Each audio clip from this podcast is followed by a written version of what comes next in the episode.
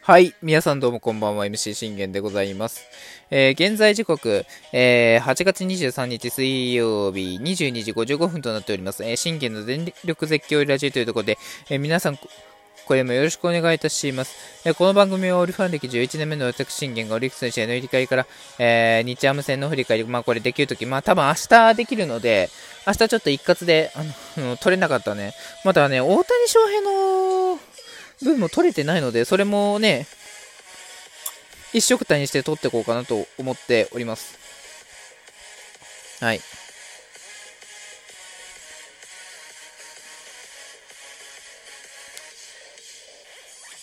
まあそんな感じでね、えー、メジャー、えー、日本ともに、えー、気になるチーム状況、もろもろなど、え、12分間で僕の思いの丈を語っていくラジオ番組となっております。これでまあ勝って、えー、5連勝。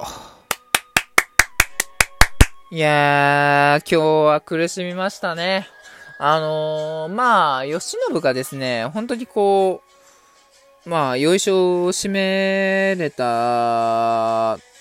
のはまあ大きかったなと思いますけど、ただ、今日の吉信は本当に苦しんだと思います。まあ、ただね、あのー、前回、まあ、ソフトバン戦にね、投げて、あのー、粘り粘りでしっかり、あのーまあね、ベルーナは暑いですし、もうドームでもやっぱこう暑いですけど、あのー、しっかりとね、まあ、ボスもおっしゃってますけども、えー、吉信は暑いこととかいろんな要素があって、かなり苦しんでいましたけど、よく粘りました。えー、攻撃は難しかった。相手投手も難しか、えー、苦しんでました。し、我慢勝ちかなと思います。というところでね、そうです。本当に、あの、我慢勝ちだったなと思います。あの、今井もね、あの今日は本当に苦し、初回からね、あの、苦しんでたなっていう印象が僕的には強くて、まあ、初回は、あのー、うん、そうですね、初回からもう苦しんでて、今、え吉信に至ってはね、2回からちょっと苦しんだなっていう傾向が強い。やっぱそのね、うまく投げれる場所とかじゃないと、やっぱホットモット神戸とか、もちろんまあ京セラもそうですけど、あの投げれる場所ってなると、あのやっぱね、と、やっぱベルーナはね、どうしても吉信苦手意識が強いですし、ね、そんな苦手意識が強いベルーナで去年はノーノーしたっていう、ね、あの見事な快挙であり、完璧なね、素晴らしいノーノーを達成したとあのいうところはあるんですけど、ただ、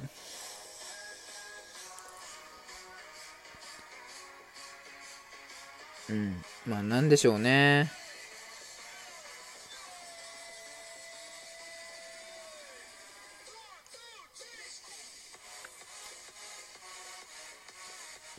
まあでも、あのー、やっぱ苦しむところは苦しいんだなっていうところでしたよね。本当にね、今シーズン、ベルーナで吉信、あの、非常に苦しんでまして、うん。なかなかやっぱり完封がね、あのできない、完投もできないっていうところで、やっぱ今シーズンは、あのー、吉信自身にも、あのー、苦しみがね、あのー、まあ、待っているなという状況でございます。あの、ちょっとね、安定してきてて、あ、いつもの本来の吉信を取り戻してきたなーって思ってきたら、まあ、今日はどうしてもベルーナなので、まあ、しゃ、あの、苦しむかもしれないけども、まあ仕方がないよね、とは思ってはいたんですけどね、僕は。まあでも本当に、あのー、うん。まあやりきって勝って、勝ち切って、あのす、べてね、あのー、出し切った上で、あのー、勝てたっていうのは大きいと思いますし、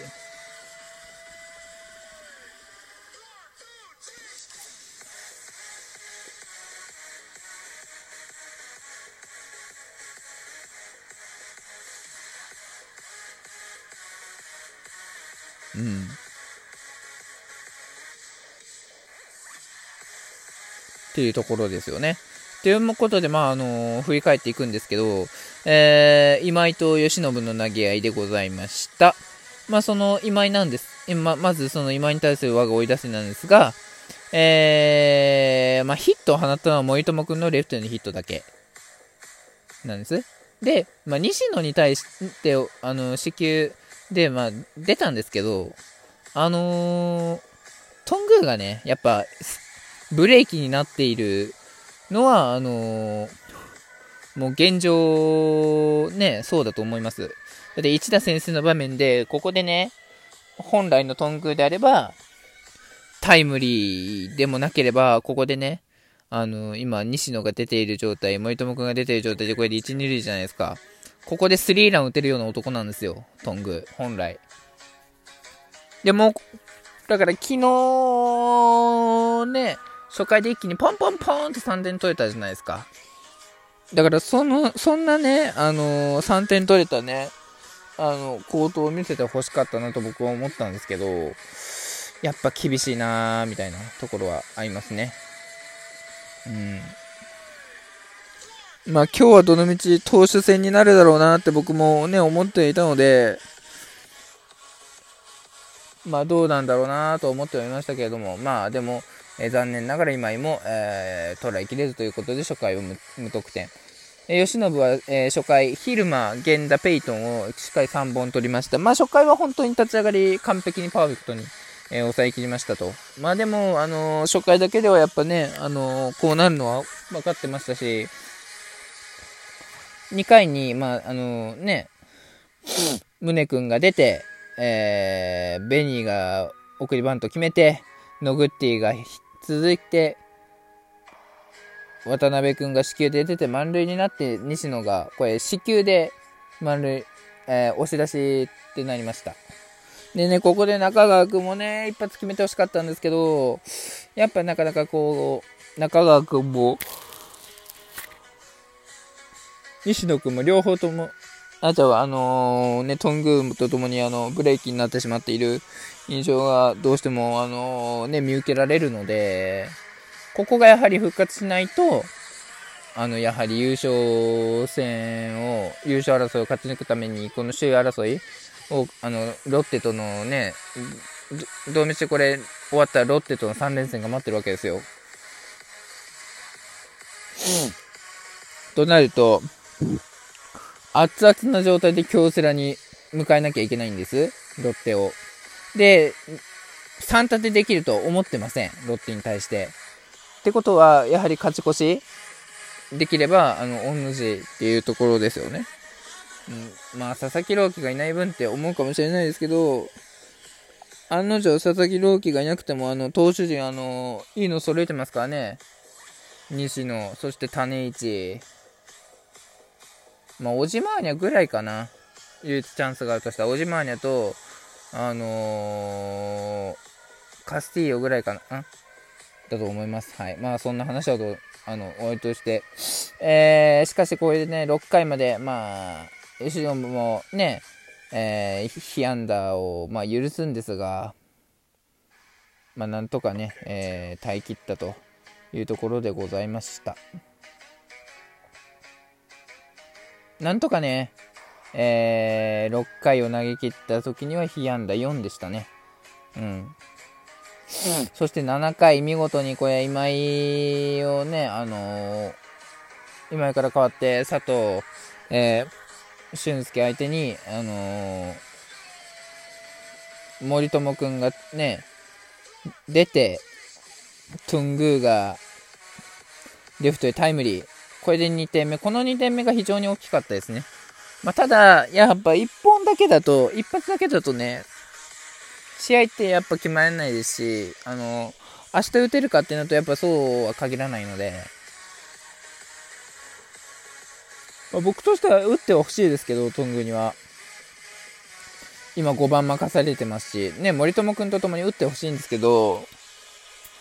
やはり厳しいっていうところにはなってくるかなと思います。ただ、えー、その次にね、宗君がまたライトへのヒットを放ってっていうところでこれは大きかったなと思います。うん、この2点ですね。この2点のおかげで、あの、吉信も、あのー、まあ、苦しみながらも投げ切ることができたかなって思います。さあ、その7回なんですが、6回までなんとか苦しみながらも、えー、6回無四球無失点できてたんですが、あの、6回無四球、えー、4奪三振無失点できてたんですけれども、ここに来て、牧野に四球許しました。まあやっぱね、無四球って難しいですね。その無四球の壁っていうのは。うん、無失点でさえも難しいのに、無失点、まあ無四球もね、難しいですねっていうところでね。でもこの壁を越えてこそ、やはりあの無四球っていうのはあのね、生まれるわけですから。僕はね、だからそこを信じてはあのおりますというところでございます。はい。でもそれね、外崎にもこれライトにヒットを許した瞬間に、まあこれノーアウトだったんですけど、あのー、ノーアウトからだね、殿崎、牧野の外崎とこうね、嫌なバッター2人にね、あの出られたので、これちょっと厳しいなと思ったんですよ。次佐藤龍世じゃないですか。でもね、この佐藤流星に送りバント決めた時に、ああ、終わったなと思ったんですよ。次、だって代打、ね、吉信が苦手としている、あの、苦手意識をね、持っているアイトじゃないですか。ホームランも放っている。そんなアイトに対してしっかり空振り三振でツーアウト取り、渡辺に対してサードランナー これでスリーアウト取って、7回、被安打5、1四球、えー、5奪三振無失点。なんとか、えー、行きました。そしてね、8回は、えー、推しが、推しである山岡くんが完璧な3本でパーフェクトリリーフをし、9回は、えワーニンが、あちょっと荒れるんですけれども、なんとか勝ち切って、吉信12勝目おめでとうございます。さあ、明日は宮城くんです。まあ、あの、開けてみないと本当に宮城くん勝ちはわからないので、期待しましょう。バイバイ。